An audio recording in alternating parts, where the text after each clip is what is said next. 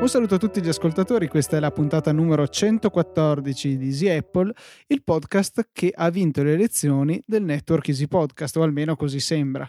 Sì, sondaggio che è stato vittima di troll da destra e sinistra. Io rimango convinto che l'autore di tutto questo sia Giacomo Lazzarini, anche se si è proclamato innocente, però vabbè, le tirerò una bella pacca, anzi un bel coppino sabato alla pizzata, perché ormai sì, manca poco, domani alle 2, quindi meno di 24 ore praticamente da quando chi ascolterà questa puntata indifferita.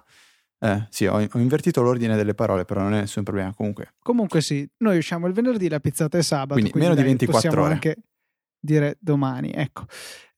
Pizzata che si sta popolando sempre di più, per cui se volete anche aggiungervi all'ultimo momento fatelo, magari ditecelo anche così cerchiamo di avvertire un attimo la pizzeria.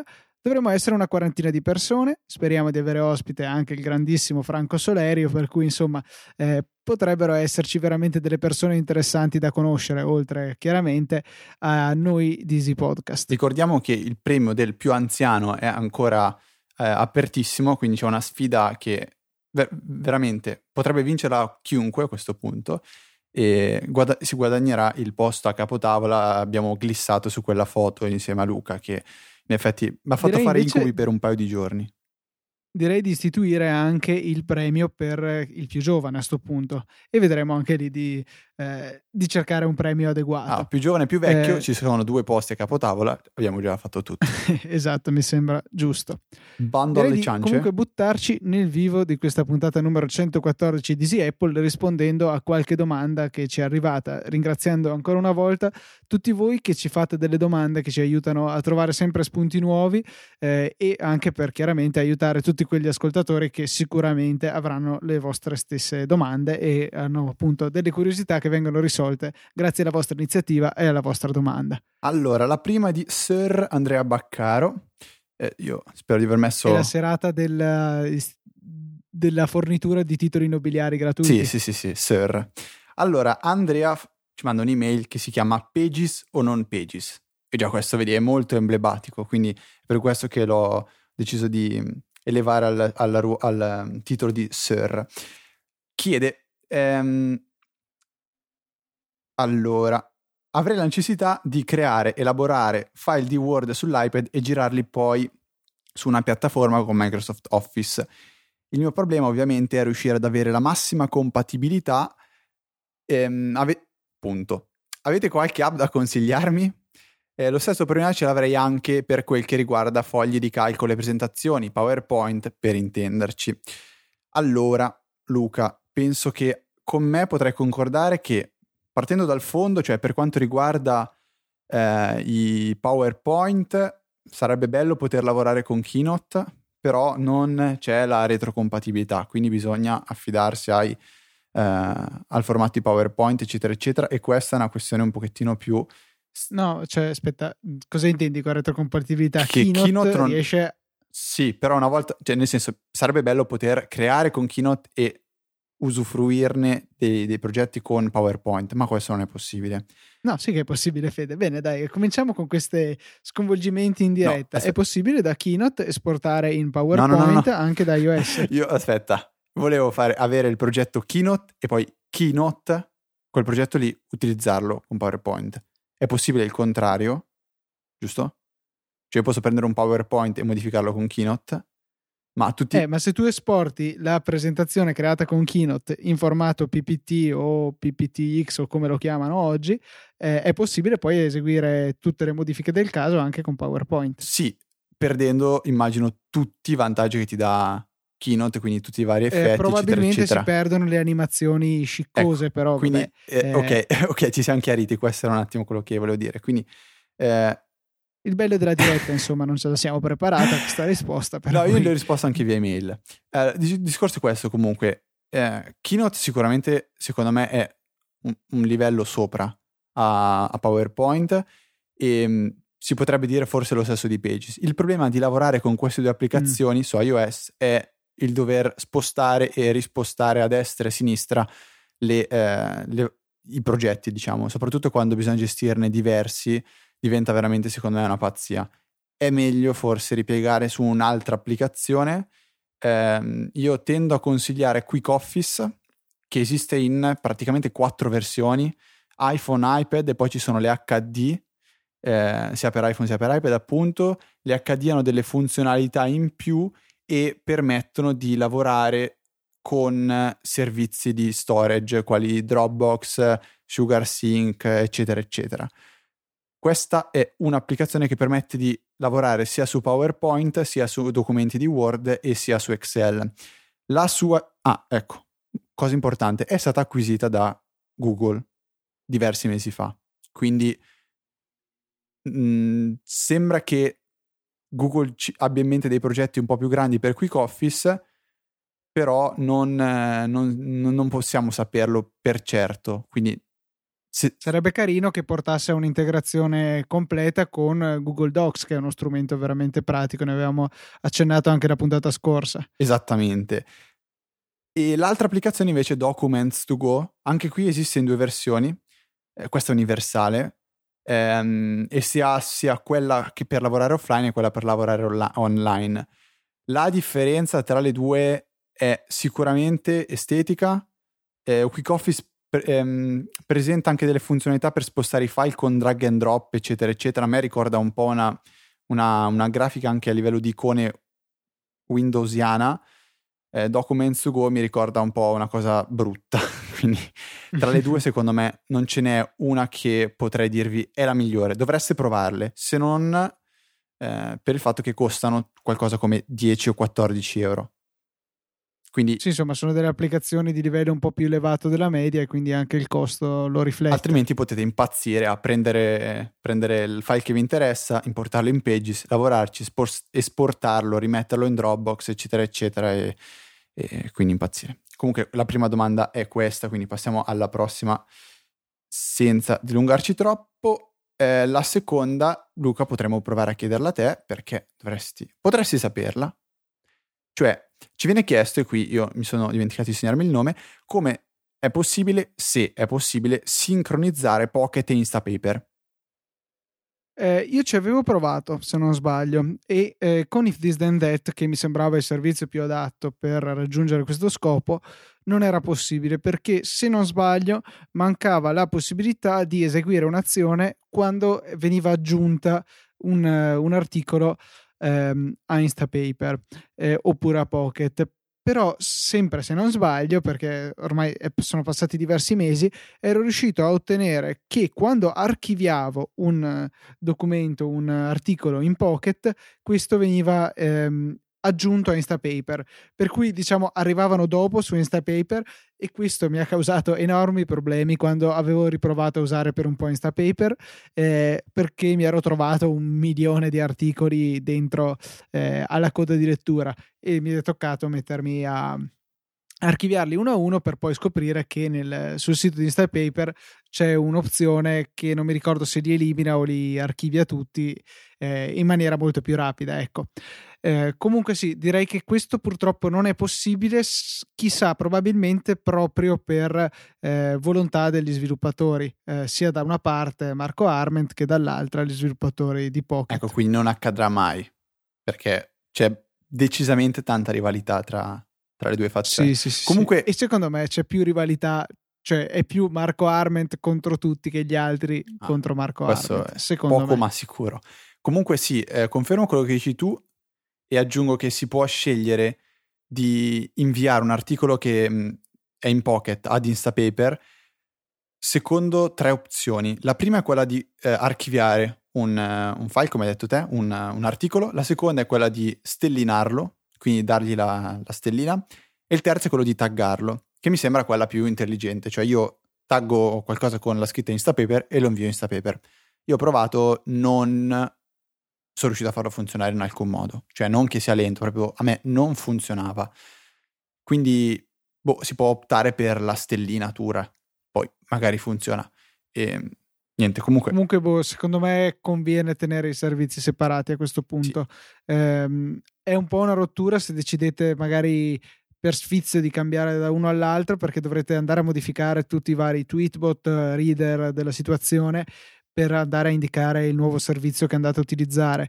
Però purtroppo questo è quello che bisogna fare, insomma, allo stato attuale. Comunque Apro una parentesi, non capisco chi mi viene a dire che Pocket ormai è troppo superiore per Instapaper. Instapaper non gli sta dietro. Cioè a me, a livello di lettura, secondo me non c'è neanche lontanamente paragone. Per quanto riguarda i video, io li guardo nell'applicazione di YouTube, cioè una volta che ce li ho in Instapaper, faccio aprire in Safari, si apre automaticamente l'applicazione YouTube dove posso mettere anche mi piace, aggiungere il video ai preferiti, quindi... Ma io non direi che non c'è paragone, anzi... Al gusto mio è più bella l'impaginazione di Pocket. Quello che manca secondo me a Pocket è una modalità paginazione seria, perché Instapaper ce l'ha ben definita. Tu attivi la modalità paginazione e a quel punto puoi solamente scorrere lateralmente pagina dopo pagina. Con Pocket invece devi fare sì uno scorrimento laterale, però questo non disattiva completamente lo scorrimento verticale, nel senso che se tu scorri verticalmente a quel punto si disattiva la paginazione e si ritorna allo scrolling continuo. Altra cosa molto bella di Instapaper è il tilt scroll sull'iPhone, cioè questa funzione che se abilitata vi permette di scorrere nell'articolo semplicemente inclinando il vostro dispositivo, che è oggettivamente una funzione piuttosto carina e sembra stupida, ma se la utilizzate risulta effettivamente abbastanza comoda. Pocket non ha queste funzioni, però secondo me ha una grafica più accattivante e in generale comunque quella che è l'esperienza di lettura, se vogliamo chiamarla così, non è poi tanto dissimile tra i due servizi, previa scelta di un font decente. Ce ne sono due in Pocket, quindi... No, in Pocket ce ne sono diversi, se non sbaglio. Bah, io ho visto il tasto con la AA che ti mette serif, sans serif, stop. Oh, vabbè, allora forse mi sbaglio. Secondo me comunque, Pocket ne deve mangiare di byte prima di prendere Instapaper per quanto riguarda lettura. Sarà che a me piace comunque molto il carattere di Pocket, sì è vero, c'è serif e sans serif con molta fantasia, però comunque io personalmente preferisco l'impaginazione di Pocket. Poi comunque alla fine di fatto i servizi come funzionalità sono più o meno equivalenti, trattasi solamente di scegliere quello che piace di più. Ok, che bello quando siamo d'accordo, Luca. No, beh, sono gusti assolutamente. Terza domanda, non so dirvi chi è perché nell'email compare questa parola che è Cripisi e io non so se sia il cognome o un nickname. La domanda è relativa al trasferimento di file. Ecco, sono un idiota. La mail inizia con scritto ciao, mi chiamo Roberto. Perfetto. Allora, chiede quale... Quindi... Mi sembra scontato che debba chiamarsi Creepy. Sì, esatto. Allora, Roberto chiede come poter trasferire i dati tra PC e iPad nel modo più semplice possibile in Wi-Fi. Allora, stiamo parlando proprio di PC oppure di Mac? Perché credo che le cose cambino. Allora, lui nella mail parla tra PC e iPad, quindi penso che parli proprio di PC. Ok, allora abbiamo svariati metodi in realtà. Allora, uno di questi potrebbe essere banalmente la sincronia Wi-Fi di iTunes, quindi sfruttando la sezione app di iTunes e poi lo spazio relativo alla condivisione dei file. È una cosa un po' macchinosa, nel senso che non è semplice una gestione completa.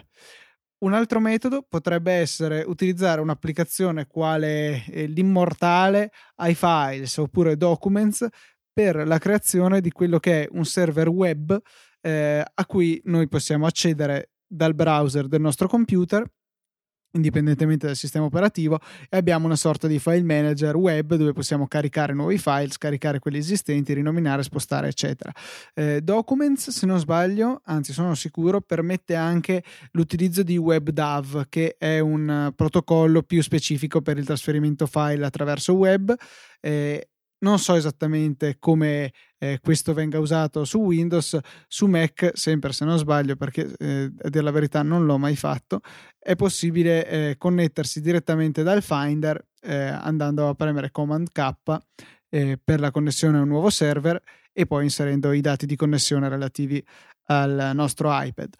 Ultima possibilità, ci sono svariate app che creano anche un server FTP, quindi il concetto è lo stesso, andremo a connetterci dal nostro computer, questa volta utilizzando FTP che è davvero specifico per il trasferimento dei file, quindi possiamo utilizzarlo nel Finder sicuramente, sempre col solito metodo del Command K, oppure anche in Windows, se non sbaglio addirittura Internet Explorer ha incorporato un client FTP, se no c'è l'immortale FileZilla, oppure ce ne sono molti altri, per cui avremo proprio la possibilità di navigare tra i file, chiaramente file che devono essere esposti dall'applicazione. Non possiamo certo pensare di andare a navigare in tutto il file system di iOS, cosa che è possibile sì, ma solamente ricorrendo al jailbreak e applicazioni quali iFile senza la S finale.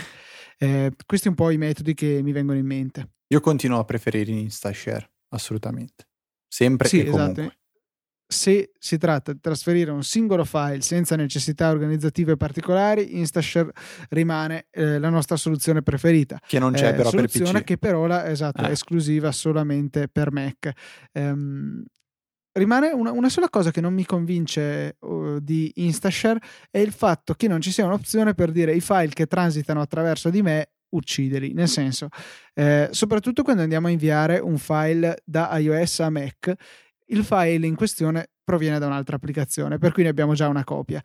Quando andiamo a fare apri in InstaShare, questo sì poi ci permette di inviarlo al Mac, però questo file rimarrà anche copiato in InstaShare, e se magari è una foto da qualche centinaio di kilobyte può passare, ma se magari dobbiamo trasferire qualche documento un po' più corposo, pensiamo ad esempio un bel video in 1080p da 5-600 mega, questo potrebbe diventare un po' fastidioso. Chiaramente,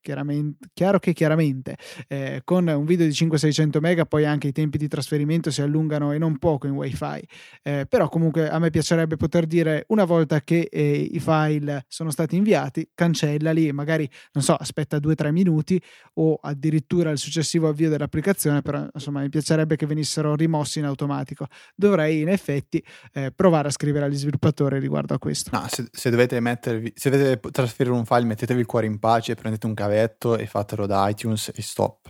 Se il file è grosso sì. Comunque vi riconsiglio di considerare l'opzione di eliminare la pubblicità da InstaShare, perché è un modo anche per dire grazie agli sviluppatori per il lavoro che hanno fatto e per offrirlo gratuitamente, e poi vabbè, avete un'applicazione un po' più bella con un po' più spazio e meno distrazioni, però soprattutto per dire grazie a loro che hanno sviluppato questa bella applicazione. Hai provato anche te l'LTE ultimamente? Sei riuscito ad attivarlo? Una volta, perché ho attivato la promozione quella lì della TIM, che immagino di cui tu ci voglia dire qualcosina dopo, e ho fatto un FaceTime con te praticamente, e come si dice, uno speed test mentre andavamo a vedere una prova orale di Sir Cocchetti. Comunque la promozione della TIM è per i clienti ricaricabili con iPhone 5. In pratica voi chiamate il 119 dicendo di aver ricevuto l'SMS che vi invita a provare l'LTE. Io l'ho ricevuto, ma molti, so che anche dietro mio consiglio, hanno fatto questa telefonata fingendo di aver ricevuto in realtà questo messaggio. Presente. Vi verrà attivata la promozione che gratuitamente per 4 settimane vi fornirà 500 megabyte settimanali da consumare sull'APN WAP, che è quello che per impostazione predefinita è preposto alla navigazione da cellulare, e 250 sulla PN iBox che si usa per il tethering. Poi qualora finiste i mega della navigazione da cellulare, poi potreste sempre andare a cambiare l'APN utilizzato per appunto sfruttare anche quelli su iBox. Viceversa non è possibile, e tenete comunque presente che se avete una promozione preesistente, nel mio caso la Team Young Summer Edition, qualora doveste finire i mega inclusi nella promozione del prova LTE, andrete poi a scalare quelli della vostra promozione preesistente, per cui vi ritroverete probabilmente con un sacco di giga. Io mi ero trovato quindi ad avere 2 giga della Team Young più 2 giga della navigazione WAP più un altro giga di tethering, per cui insomma un totale di 5 giga mensili, che sono abbastanza. Il VoIP è sbloccato su questa opzione, a differenza di molte altre della TIM, e non c'è nessun limite di velocità, proprio perché vogliono farvi godere il vostro LTE. Chi mi segue su Twitter saprà già, e quindi avrà subito tutti i miei speed test, dove il risultato migliore segna 65 megabit abbondanti in download e una trentina, 25-30, non mi ricordo esattamente, in upload. Notevole comunque come risultato, considerato che la velocità massima teoricamente raggiungibile è di 70 megabit in download con la rete attuale, per cui 65 su 70 mi sembra veramente un bel risultato. Come consumo di batteria, io che l'ho provato abbastanza diffusamente perché è disponibile anche in montagna dove ho la casa, come batteria devo dire che è soddisfacente, nel senso che non è apprezzabile la differenza rispetto al 3G nella navigazione, cioè consuma molto di più del wifi, però non consuma diversamente dal 3G, almeno nella mia esperienza. Dove si sente leggermente di più il consumo della batteria è quando il campo non è ideale e il telefono è in stand-by. Allora lì secondo me si può mettere in conto un 5-10% di consumo aggiuntivo della batteria rispetto al normale consumo in 3G.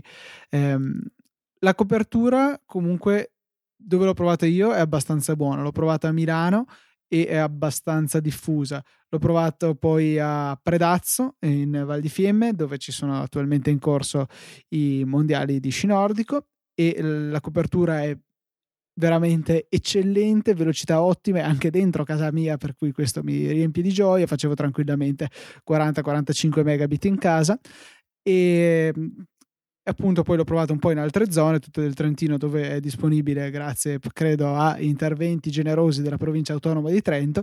E comunque sì, si è comportato molto bene, e altra cosa, viene sbloccata completamente la velocità anche quando ci ritroviamo nella rete tra virgolette normale a 42 megabit, che con molte promozioni della TIM, tra cui la mia TIM Young, è limitata per contratto a 14 megabit. Questa limitazione viene rimossa con la prova 4G e si viaggia veramente veloce. Ho fatto anche 29 mega in 3G, per cui LTE secondo me è abbastanza, cioè è una funzionalità sì utile, ma si può vivere anche senza, nel senso che se abbiamo la fortuna di avere reti 3G di buona qualità, per cui che ci possono garantire più o meno costantemente 8, 10, 12 megabit, secondo me ce n'è abbastanza per quello che dobbiamo fare sul cellulare. Chiaro che se andiamo a trasferire file pesanti per una qualunque ragione, la velocità aggiuntiva, e è davvero tanta, dell'LTE può tornare utile. Dal punto di vista batteria, come dicevo, non si nota un impatto così letale, per cui ecco, non so se rinnoverò a pagamento, anche perché non si sa ancora ufficialmente quanto costa questa opzione per usare l'LTE, però sicuramente lo sto apprezzando al momento che posso utilizzarlo gratuitamente. Tu, Fede, che hai avuto un'esperienza molto più ridotta, ti ritrovi in quello che ho detto? Allora, io l'esperienza è stata pessima innanzitutto con TIM. Come sempre sono dimostrati impreparati, non avevano idea o voglia di attivarmi la promozione. Mi hanno chiesto di chiamare da un altro telefono per attivarla perché volevano delle cose, quindi in preparazione totale. Mi hanno anche spoilerato involontariamente il costo di questa promozione. No vabbè, ma comunque al di là delle considerazioni sull'operatore, cioè parliamo proprio della tecnologia in sé, perché poi comunque i nostri ascoltatori sono abbastanza distribuiti tra i vari operatori. Cioè, secondo te come tecnologia vale la pena? È interessante? È utile? Vale la spesa? Allora, se mi chiedi un giudizio su quello che ho provato, ti dico che non posso giudicare, perché comunque non l'ho usato realmente. Non mi sono trovato alla pizzata, ci lanciamo tutti in speed test alla pizzata pazzeschi. Io vorrei provare a addossare la cella LTE della TIM. Se tutti e 40 che saremo più o meno ci mettiamo lì a fare uno speed test, la tiriamo giù, secondo me. No, beh, okay, allora ci proveremo. Comunque, secondo me migliora semplicemente la navigazione in internet sotto tutti i punti di vista, perché comunque si avranno tempi morti quasi annullati in qualsiasi applicazione, che siano lettore di feed RSS, Instagram, Twitter e tutto il resto, Facebook. Secondo me tutto ciò su che due app l'ho notato tantissimo, su proprio Reader il refresh degli articoli non letti è ridicolmente veloce, e anche su Instagram non c'è cioè tu scorri immagino come un disperato e c'è sempre una foto carica sotto. È vero. Poi no mi viene da ridere perché è una nota dolente. Sì. Allora, parlando di Mac, io ho fatto un'interessantissima scoperta in settimana, Cioè mi sono ritrovato davanti un PDF con delle cose su cui studiare che aveva 18 pagine e pesava la bellezza di circa 100 mega. Per l'esattezza dovrebbero essere 90,1. E ho detto, un po' pesantino per essere 18 pagine, proviamo a ridurlo. Allora apro con anteprima il PDF, faccio esporta e c'è tra i quartz filter, la possibilità di ridurre la dimensione. Si chiama Reduce Size. Lo attivo, esporto il nuovo PDF, pesa 700k e non posso leggere nulla. Io ci dovrei studiare con questo PDF, quindi niente da fare. Allora, riduzione esagerata, quindi compressione. Sì, cioè è assurdo. È come pensare di ridurre una canzone, che cacchio ne so, dei Depeche Mode con soltanto 7 note, senza svariare, senza strumenti, basta. Ok, dai, direi che hai reso l'idea. Con lo xilofono, ecco, mettiamola così. Allora, si va nelle cartelle del Finder, navigando un pochettino, si trova una cartella che contiene dentro proprio tutti questi filtri. Si prende quello che ci interessa, che si chiama appunto riduci dimensione, presumo in italiano, e lo si apre anche semplicemente con text edit. Se invece volete fare le persone fighe, lo aprite con Sublime Text e se siete ancora più fighi lo inviate con InstaShare all'iPad e con Textastic lo editate e poi lo ripassate all'iPad. Comunque, vabbè, okay. Cioè, adesso tu l'hai detto per fare una battuta, ma io l'ho fatto veramente. Ecco, stiamo veramente parlando con una persona che per modificare o per leggere, non mi ricordo, del codice MATLAB faceva dei giri allucinanti per usare Textastic. Mi sembra giusto, dovevo provarla a recensirla fino in fondo e quindi... sì, immagino fosse per quello, non perché hai delle serie turbe. Ah, ok. Comunque, andate a trovare questo vostro bel file che potete modificare appunto con TextEdit e trovate due voci importanti. La prima si chiama Compression Quality ed è settata su 0.0. E la seconda si chiama Image Size Max, quindi la massima dimensione delle immagini. Ecco, questi sono i parametri che dovete andare a modificare per rendere questa compressione meno aggressiva. Io ho scelto questi parametri, invece di 0.0 ho messo 0.75 e al posto di 512 come massima dimensione per l'immagine ho messo 3508, che è esattamente una 4 a 300 dpi. E non ho sovrascritto il file che avevo creato, ma ne ho praticamente creato uno nuovo, chiamandolo tipo Reduce Size Best, una cosa del genere. Attenzione perché se fate solo questo, il filtro funzionerà correttamente, ma non comparirà con il nome modificato all'interno di anteprima.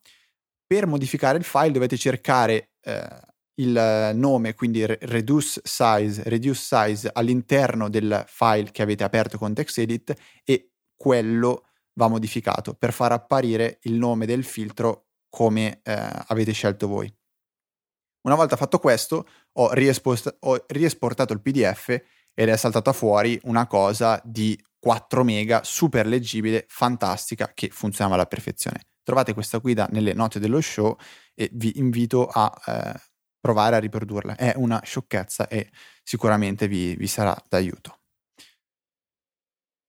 Proseguendo nella nostra puntata è arrivato il momento di parlare un po' di Mailbox, quella applicazione per cui si è creata un'attesa incredibile tra praticamente la maggioranza, se vogliamo, degli utenti di iOS, perché è un'applicazione che permette solamente un tot di utenti alla volta di accedere.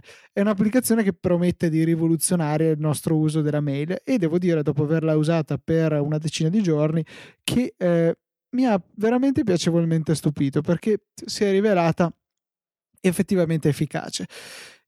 L'obiettivo di questa applicazione è portarvi a non avere mail da leggere e vi permette di utilizzare la vostra mail come una specie di to-do list, come una sorta di applicazione per i promemoria. L'interfaccia si basa molto pesantemente sulle scorrimenti laterali, sulle swipe, da sinistra verso destra per archiviare una mail qualora siamo nella visualizzazione dell'elenco delle nostre mail, e continuando a scorrere ancora più verso destra, partendo da sinistra, possiamo anche eliminare la mail. Viceversa, andando nella direzione opposta, abbiamo la possibilità di ritardare la mail mettendoci un promemoria per più tardi oggi, questa sera, domani, questo weekend, settimana prossima, in un mese e un giorno, oppure anche una data a nostra scelta, mentre invece scorrendo ancora di più abbiamo la possibilità di assegnarlo a una lista. Quelle predefinite sono cose da comprare, cose da leggere, cose da guardare. Quindi se magari viaggiate un po' su internet, trovate un articolo interessantissimo che volete comprare, potreste fare la cosa più triste del mondo, automandarvi la mail con l'indirizzo e lo aggiungete poi alla lista delle cose da comprare. È possibile, anche se ne avete una serie di mail nella vostra posta in arrivo, segnarle tutte come lette. In fondo alla lista c'è infatti una manigliona che può essere spostata a destra o a sinistra, quindi riportando quelle che sono le azioni che vi ho descritto prima per tutte le mail nella schermata. Questa applicazione, a differenza di altre applicazioni mail di terze parti, come per esempio Sparrow, gode di notifiche push che vengono gestite, come pure la funzione di promemoria, direttamente sui server dello sviluppatore, cosa che mi lascia un po' perplesso, ecco, insomma non sono proprio tranquillissimo a lasciare loro accesso alla mia mail in modo che possano svolgere tutte queste funzioni, però la funzionalità della mail è veramente elevata, mi piace moltissimo e è un'applicazione che consiglio, ecco, se non altro mettetevi in coda e vedete se prima o poi riuscite a provare questa applicazione. Io l'ho provata stamattina, ho avuto la possibilità stamattina di iniziare ad utilizzarla. È vero che non ha le notifiche, quindi? No, sì che ce le ha le notifiche. A me non arrivano, quindi arrivano proprio in push, anche belle veloci. Perfetto, sono stato probabilmente dannato allora io da questa applicazione, dopo aver fatto una coda lunga non mi funzionano le notifiche push. Però non lo so. Ecco, è successo però che abbiano dei problemi sul server, per ora 2 volte. In quel caso voi le mail non le vedete, punto. Non vi arrivano le notifiche, non potete neanche vederle dall'applicazione, perché l'applicazione stessa comunica direttamente con i server dello sviluppatore, non con Gmail, che è l'unico servizio supportato al momento. Quindi tenetevi in una cartella mail, magari impostato in modo che non scarichi la posta, però potete farlo sempre in manuale qualora ce ne sia bisogno.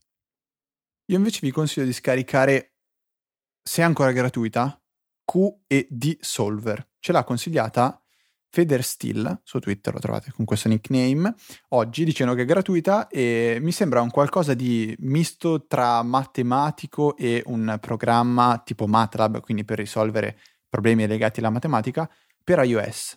È gratuita, io l'ho scaricata subito, non ho avuto modo di provarla, quindi diciamo che la recensione è rimandata di 1 o 2 settimane, però se è gratuita portiamoci avanti col lavoro e iniziamo a scaricarla. L'applicazione che voglio consigliare invece si chiama Next, è di No Identity, una software che a me piace veramente molto e che ha portato su iOS Moneybook, che è una delle mie applicazioni preferite per la gestione delle finanze. Next, cosa serve? Gestione delle finanze. Serve per segnarsi rapidamente delle spese. L'applicazione è pensata proprio per essere veloce, rapida. L'aprite, avete davanti delle icone quadrate che rappresentano le categorie, quindi non so, iTunes, oppure la casa, o ristorante, hobby, fidanzata, eccetera, eccetera. Ovviamente potete personalizzarvi tutte queste categorie e l'ordine dei quadrati. Fate un tap su quello che vi interessa, mettete la spesa, invio, finito, stop. Tutto qua. Avrete poi la possibilità di vedere la cronologia delle spese settimanalmente, mensilmente o annualmente, e nella parte destra invece le ultime spese che avete effettuato. L'applicazione costa solo 89 centesimi e mi hanno subito convinto a comprarla proprio perché a me è piaciuta tantissimo Moneybook, mi mancava qualcosa che mi permettesse di gestire un secondo tipo di portafoglio, diciamo, perché Moneybook lo uso solo per il bancomat, e mi ha convinto, presa, e secondo me funziona perfettamente. Spero che introducano al più presto una sincronizzazione con iCloud o qualcosa di simile, perché è incredibile come sei malato di sincronizzazione, anche la calcolatrice dovrebbe avere la sincronizzazione. Ho paura che queste cose spariscano. sia semplice, cioè non mi interessa che si sincronizzino, mi interessa che si faccia un backup. Beh, in realtà alla fine il tuo backup ce l'hai su iCloud, se sei paranoico puoi anche farlo, sì, ma sul tuo Mac. È un backup criptico, perché è come dire che ti fai il backup di una casa intera. Poi chi ti dice che ti vai a ritrovare le cose che ci sono dentro esattamente? Sì, sai che ci sono, però boh, devi entrarci, sperare di trovarle e di tirarle fuori. Magari sì, per esempio io, se vogliamo parlare di applicazioni come Moneybook e anche Cash Trails che uso per le spese universitarie, entrambe queste applicazioni permettono di esportare un backup manualmente inviandolo via mail. E qua un piccolo suggerimento, io ho creato una regola nella mia Gmail che quando la posta arriva a mia mail, cioè mio username più backup@gmail.com, allora questi vengono automaticamente archiviati, viene assegnata l'etichetta backup. Tutte le mail @gmail possono avere infiniti indirizzi che non c'è bisogno di configurare, semplicemente aggiungendo un più e poi una parola, dei simboli, quello che volete, dopo il vostro username. Tipo mettiamo, non so, Steve Jobs più Apple @gmail.com, quindi Steve Jobs potrà vedere tutte le sue mail relative ad Apple, mentre invece, non so, potrà avere Steve Jobs più buddismo @gmail.com più per le sue mail zen, vabbè sì, per me, io non sono molto esperto di queste cose, per le sue cose spirituali, per cui è molto pratico se lo abbinate a magari a dei filtri, potrebbe essere un'idea interessante. Attento, e sempre... scusami, vai, perché Moneybook ha anche il backup con il servizio sviluppato da No Identity, con un'interfaccia web in cui si possono vedere tutte le spese, esportarle in CSV e modificarle da lì. Quindi cioè Moneybook sembra semplicina, ma in realtà è un'applicazione fatta veramente bene. E ti ricevo la parola. È un servizio molto completo, sì. Diciamo che dalla parte iPhone non espone poi molte funzionalità, ma secondo me sono quelle che bastano all'utilizzo della maggior parte della gente. Ok. Hai provato Sun Weather App, una web app incredibile? Mi duole dirti di no, ma so che cos'è, quindi sono preparato. Ho studiato, professore, davvero, ho studiato. Ok, l'applicazione è appunto una web app, è la prima volta che mi capita di consigliarvi una web app. Andate sul link che trovate nelle show notes, oppure se ci ascoltate in diretta scrivete Sun, sole proprio, Weather Web App, la trovate subito. È un'applicazione che, tanto per cominciare, una volta che l'aprite in Safari vi richiede proprio di aggiungerla alla home screen per poter funzionare. Nessun problema, premete l'iconcina in basso e in centro sull'iPhone, funziona anche sull'iPad comunque, e l'aggiungete alla vostra home screen. Una volta entrati, l'app vi chiederà come prima cosa l'autorizzazione a rilevare la vostra posizione tramite il GPS per andare a fornirvi quello che è il meteo della vostra zona. Eseguendo uno swipe laterale girerete questa sorta di parallelepipedo che contiene il meteo di varie altre città, oltre alla vostra posizione attuale, città che potete personalizzare accedendo al menu che ha una pratica icona in alto a destra per rivelarlo. Una volta impostata la temperatura in Celsius, mi raccomando, infatti io non capivo perché secondo lui a Verona oggi ci fossero 39 gradi mentre a me sembrava un po' più freddo, potrete utilizzare questa applicazione toccando semplicemente la nuvoletta, nel caso ci sia nuvola, il sole, insomma il tempo attuale. Andrete ad raggiungere una schermata dove ci sono più dettagli. Il primo è l'andamento della temperatura nei prossimi giorni, con massime e minime di ogni giorno, e poi per ogni giorno potrete accedere a un dettaglio, una previsione 6 ore circa, una previsione addirittura ogni 3 ore per appunto tutta la giornata, con i dettagli relativi alla temperatura, lo stato del cielo e il vento in quelle ore della giornata. Una cosa non so dirvi, se le previsioni le dà giuste, perché non ho ancora avuto modo di verificarlo, però non so se le dà giuste, ma le dà veramente belle. Queste animazioni sono anche molto carine, girando da una pagina all'altra dell'applicazione. Anche di Mailbox l'hai detto, perché non sai se le mail che ti arrivano sono veramente tue. No, non lo so, potrebbe essere di qualcun altro. Infatti vedo qua una beta di Easy Radio, ma non so, potrebbe anche essere di qualcun altro.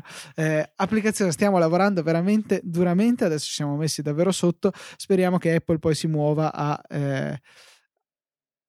provarcela, ecco. Poi quando finalmente gliela manderemo. Un ragazzo che sorride nell'avatar di Twitter con dei bei boccoli neri dice che non c'entra con i backup, ma nome e cognome più bot @gmail, quello di cui parlavi prima, è un buon metodo anche per etichettare le newsletter.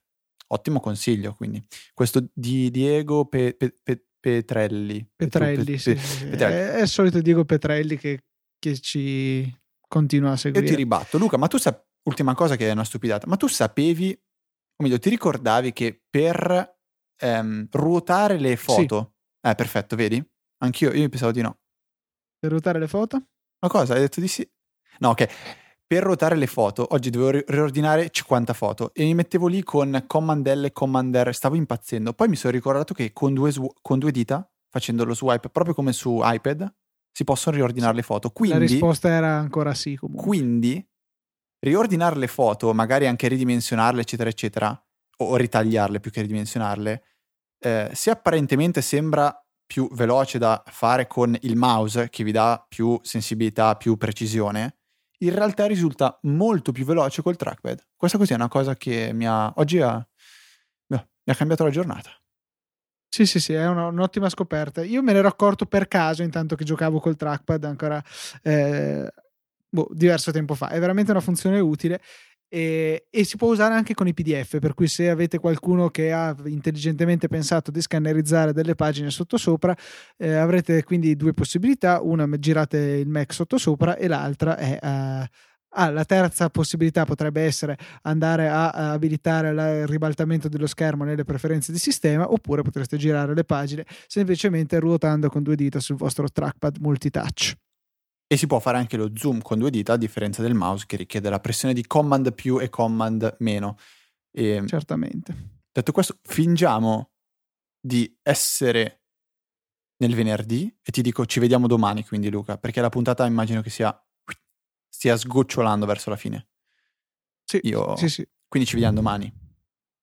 Ci vediamo domani, ci vediamo con molti di voi domani e questo ci fa immensamente piacere, e speriamo che sia una bella giornata in tutti i sensi, sia in termini climatici che in termini di compagnia. No, lavatevi, perché Luca si arrabbia tantissimo con quelli che puzzano. Quindi sì, per favore perché effettivamente qua sembra un po' un fuori onda, ma lo dico sulla chiusura di puntata, molte persone avrebbero bisogno di un corso base di igiene personale, quindi nel caso usate Clean My Mac su voi no dai, scherziamo, lo sappiamo anche lì. Bene, okay. Quindi ci vediamo domani, sono felicissimo, da domani mattina si parte con Find My Friends, voglio vedere come terrà 40 persone sincronizzate, però vabbè, le barzellette ci racconteremo domani. Comunque ricordatevi che è a Milano, se vi indica di andare tipo a Londra, no, è Milano. No, sbagliato. E chi non dovesse partecipare all'incontro di domani si perderà un premio, perché porteremo un premio a tutti quelli che verranno domani, e potrete ascoltare però forse un One More Show. Detto questo, io vi saluto e vi do l'appuntamento, se non a domani, a venerdì prossimo ore 17 con la puntata 105, sarà memorabile, di Easy Apple. 115 magari, però vabbè.